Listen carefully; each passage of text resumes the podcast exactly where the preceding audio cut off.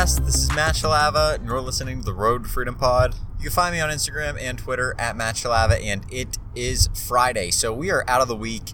It has been a pretty solid week for reselling, some decent releases, and then tomorrow we do have the Jordan 1 Volt Gold colorway coming out on several different sites, so there should be some money to be made there. And if you're lucky enough to live in a state that is tax free, you'll be able to make a little bit more money. So, thankfully for clothing, PA is. So, I, I'm pretty happy about that. I didn't realize that, but I was always surprised when people were like, well, I'm not going for these sneakers. There's no profit. There's no profit. I'm like, there's an easy $30 there. And for some people, that's not very much because there's just way better ways to spend their money. But for me and for a lot of people, reselling 30 bucks is 30 bucks. So I'm going to go for it. And as I was doing this, the one day I realized that I wasn't being charged tax because Pennsylvania doesn't do taxes. And I always kind of knew, well, they don't do at least clothing tax. And I always kind of knew that, but it wasn't something that was kind of on my mind. So um, they do charge tax for some different types of clothing, but I think it's there's some differentiation between like shoes and things like cleats, where I get charged tax on cleats when I buy them at Ross versus a pair of sneakers, and it may have to do with how essential they are. But either way, I don't get charged tax for them, and there's a few states that don't do tax on either goods that you buy or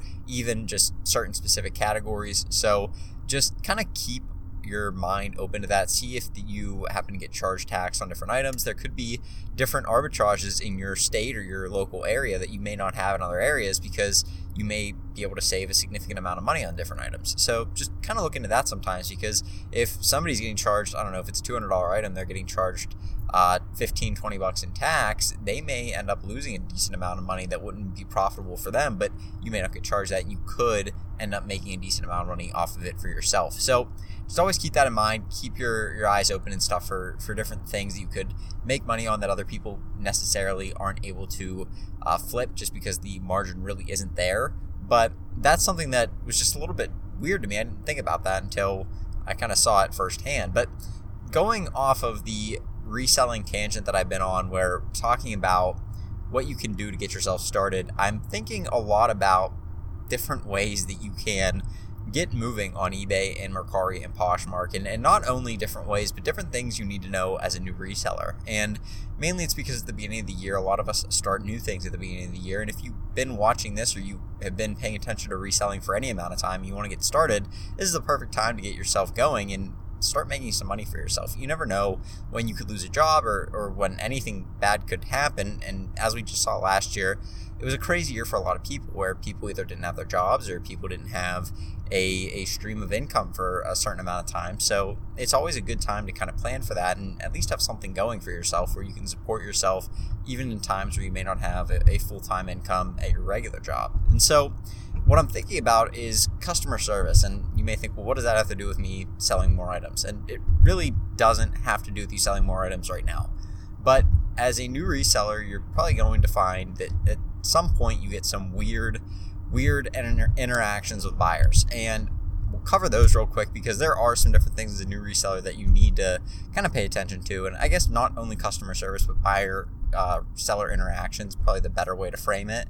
Because there's a lot of people on ebay that are good people they're honest people and they do their thing. And then there's a lot of people on ebay that not as many but there's some people on ebay that are scammy or they are trying to pull one over on you. And so how do you know the difference? How do you kind of determine whether or not you are going to be dealing with somebody who's scummy or somebody who's just trying to honestly deal with you and may have an issue with the item that you sent? And the real way you can determine this is is a lot of experience kind of plays into it for me where uh, stuff that i've seen the way people phrase a question or phrase a scenario the wording that they use different things like that can kind of tip it off if somebody's contacting you enraged about something it's obviously difficult to deal with that but there are different words and stuff that I pick up on, and it's not something that I can really say because I don't really know, but it's just from the tone of a message. You can kind of see hey, this person seems like they may be trying to end up getting me to do something that may not be uh, eBay approved, and that's how people can get you. So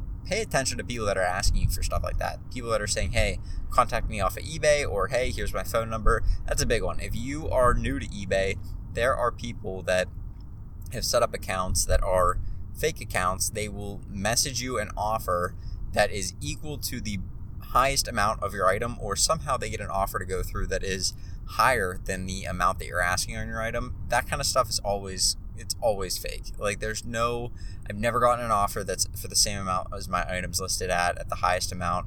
I've never gotten an item an offer for an item that's over the amount that I've listed the item at and it been legitimate. They're they're all fake offers. And usually what the personal message you is, "Hey, I saw that you have this for sale. Contact me here." And then they give a phone number or they give some Gmail account, and I would love to work something out with you. And then what they end up doing is they end up saying, "Hey, you know, send it to this address. I don't have money, but I can give you a gift card or something." And it's not legitimate. That's not the way things work. And I've known a couple people that have done this and they didn't actually send it. They got a little sketched out when the person said, "Hey, I can't actually pay you in money." They're like, "Well, what are you going to pay me in?" And they said a gift card. That's uh, that's weird. Like that's not normal. People don't do that. So if you see something happening like that, or you see somebody being a little bit sketched like that, kind of go with your gut at the beginning. Don't assume that everybody's a scammer just because they're trying to return an item or they have an issue with an item. Most of the time, things like that are just because the person a either doesn't understand how the item works or what it is, or b the item either was faulty when you sent it or something happened in transit that the item ended up getting damaged in some way, shape, or form. And so it's not always just the customers trying to scam you or screw you over or something like that. Most of the time, they're good people. And I've never, I, have very rarely had customers trying to screw me over on a deal or trying to get the item for free or something like that. Only, only when I'm selling an item that people are very emotionally impacted by. Um, think about PlayStations or Xboxes. Those were a big one. A lot of people were scamming people out of those. And so you have to take proper precautions if you're going to resell those for things that you can eliminate different scenarios going wrong.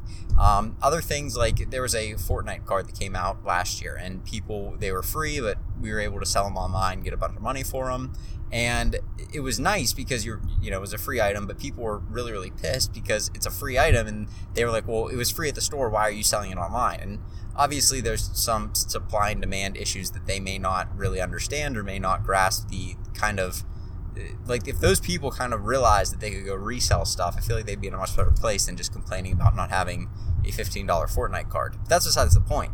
And so you'll have people that'll just say, "Hey, this never arrived," or "Hey, this doesn't work," or or something to that effect. And so you have to be prepared for stuff like that because there are people that are like that. There are unfortunately people that will take to this cause that they've set themselves up that they are um, trying to do the the uh, I don't know a better good by screwing out of the item you're reselling and, and those people you deal with differently. But i'm talking about for just customers in general. What do you what do you do to handle different customers? So like i said if you get some weird message or you get different offers on an item that are higher than the item's value on ebay that you gave it or that are equal to the, the highest price that you gave it those are usually fake. So i'd stay away from those. Now what do you do if a buyer ends up contacting you and saying hey this doesn't work. Well there's a few things you could do. A, you could ignore it, and that doesn't really work too well. I've done that before. It's usually a bad way to go about things.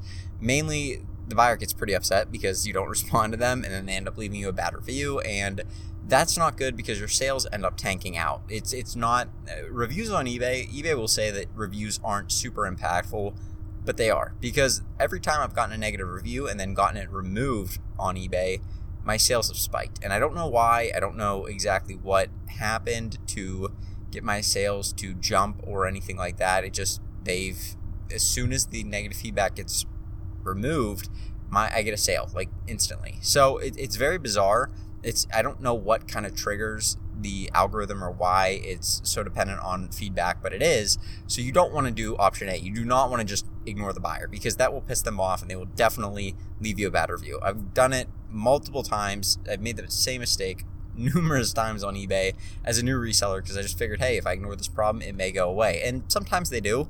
Most of the time they don't because usually it's somebody who's legitimate and you know the boots they sold you sold them fell apart whenever they put them on and or the item that you sold them showed up completely damaged and you don't feel like trying to deal with it and trying to deal with the post office or something to get your money back. So there are different scenarios that kind of play out for uh, that option A, but I really wouldn't do that. Now, the other thing you could do is reach back out to them and just be polite. And that's really the the better of the two. Because what I do is I say, "Hey, I'm super sorry to hear that.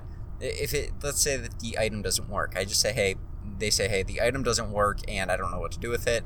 Can you please, I would like a refund. Or sometimes they're snippy and they're like, you sent me a broken item. This is trash. I want a refund right now. Okay, fine. I say, hey, whatever their name is, that's important. I go and address them by their first name. You can find their first name either on the shipping label that you sent them, or you can go to your eBay sales and it'll show their first name. Why would you address them by their first name? Well, I, in reading a book called, uh, what is it called? It's it's a book by Chris Voss, and he, oh, uh, never split the difference. He basically talks about how talking to somebody by their first name actually calms them down a little bit. It makes them feel like more human because when you address them by their name rather than ma'am or rather than their username on eBay, it's a lot easier to kind of get through to them that you're addressing them and you care about them. And so that's one of the things I do. I find that, and you may think that it's weird, but I've never had somebody complain about it. I've never had somebody say, hey, why are you addressing me by my first name? That's weird. Like, I've never had any issues with that. And I basically apologize and say, hey, I'm super sorry that you're not overly, that you're not happy with the order. If you have any issues, feel free to return it because ultimately they're going to return it either way. You could have no returns on on eBay, but if it doesn't work, they'll just say that it doesn't work and then eBay automatically makes you take the return whether you had free returns on or any returns on at all. Because if it didn't work, the buyer's not going to keep it and eBay's not going to make them keep it. That would be a terrible business model. So, they're going to make the buyer, they're going to let the buyer return it and they're going to make you take it back. And so you might as well just say, hey, if the item doesn't work, I'd be happy to take a return. I will give you a full refund, just send it back, and we will figure out what to do from there.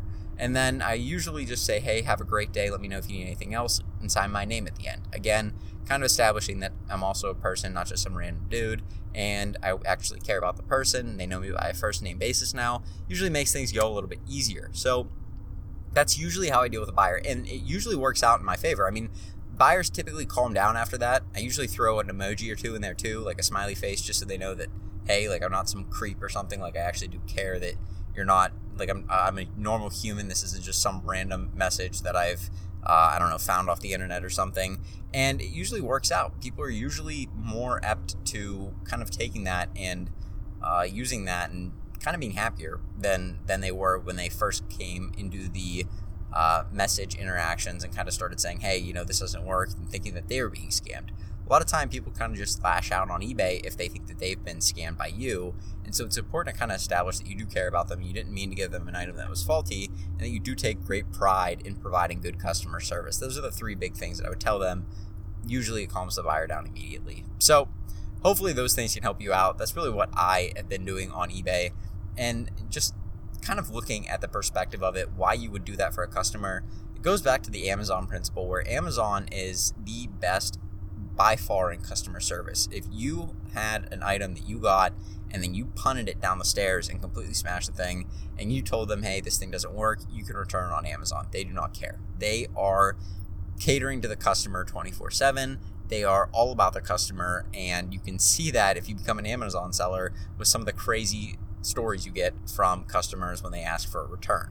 So, that being said, they are the biggest company in the world, or one of the biggest, and they are extremely, extremely good at customer service. And the reason they are one of the biggest companies in the world is because they are so good at customer service. So, now you're not going to be Amazon, I'm not going to be Amazon, but the point is if you want to grow your business and want to make sure that you get good feedback on eBay and even repeat customers, people that come back to you, people that know that you have the next sneaker or the next whatever, they will come back to you if you provide them good customer service. So that's why you want to do it. it. Helps you grow your business, helps you establish a good brand on eBay so that people leave you good reviews and people don't think that you're just some random dude trying to scam them out of whatever the next thing you're selling. So hopefully that helps you out. Hopefully that can be something that you take and use for your business.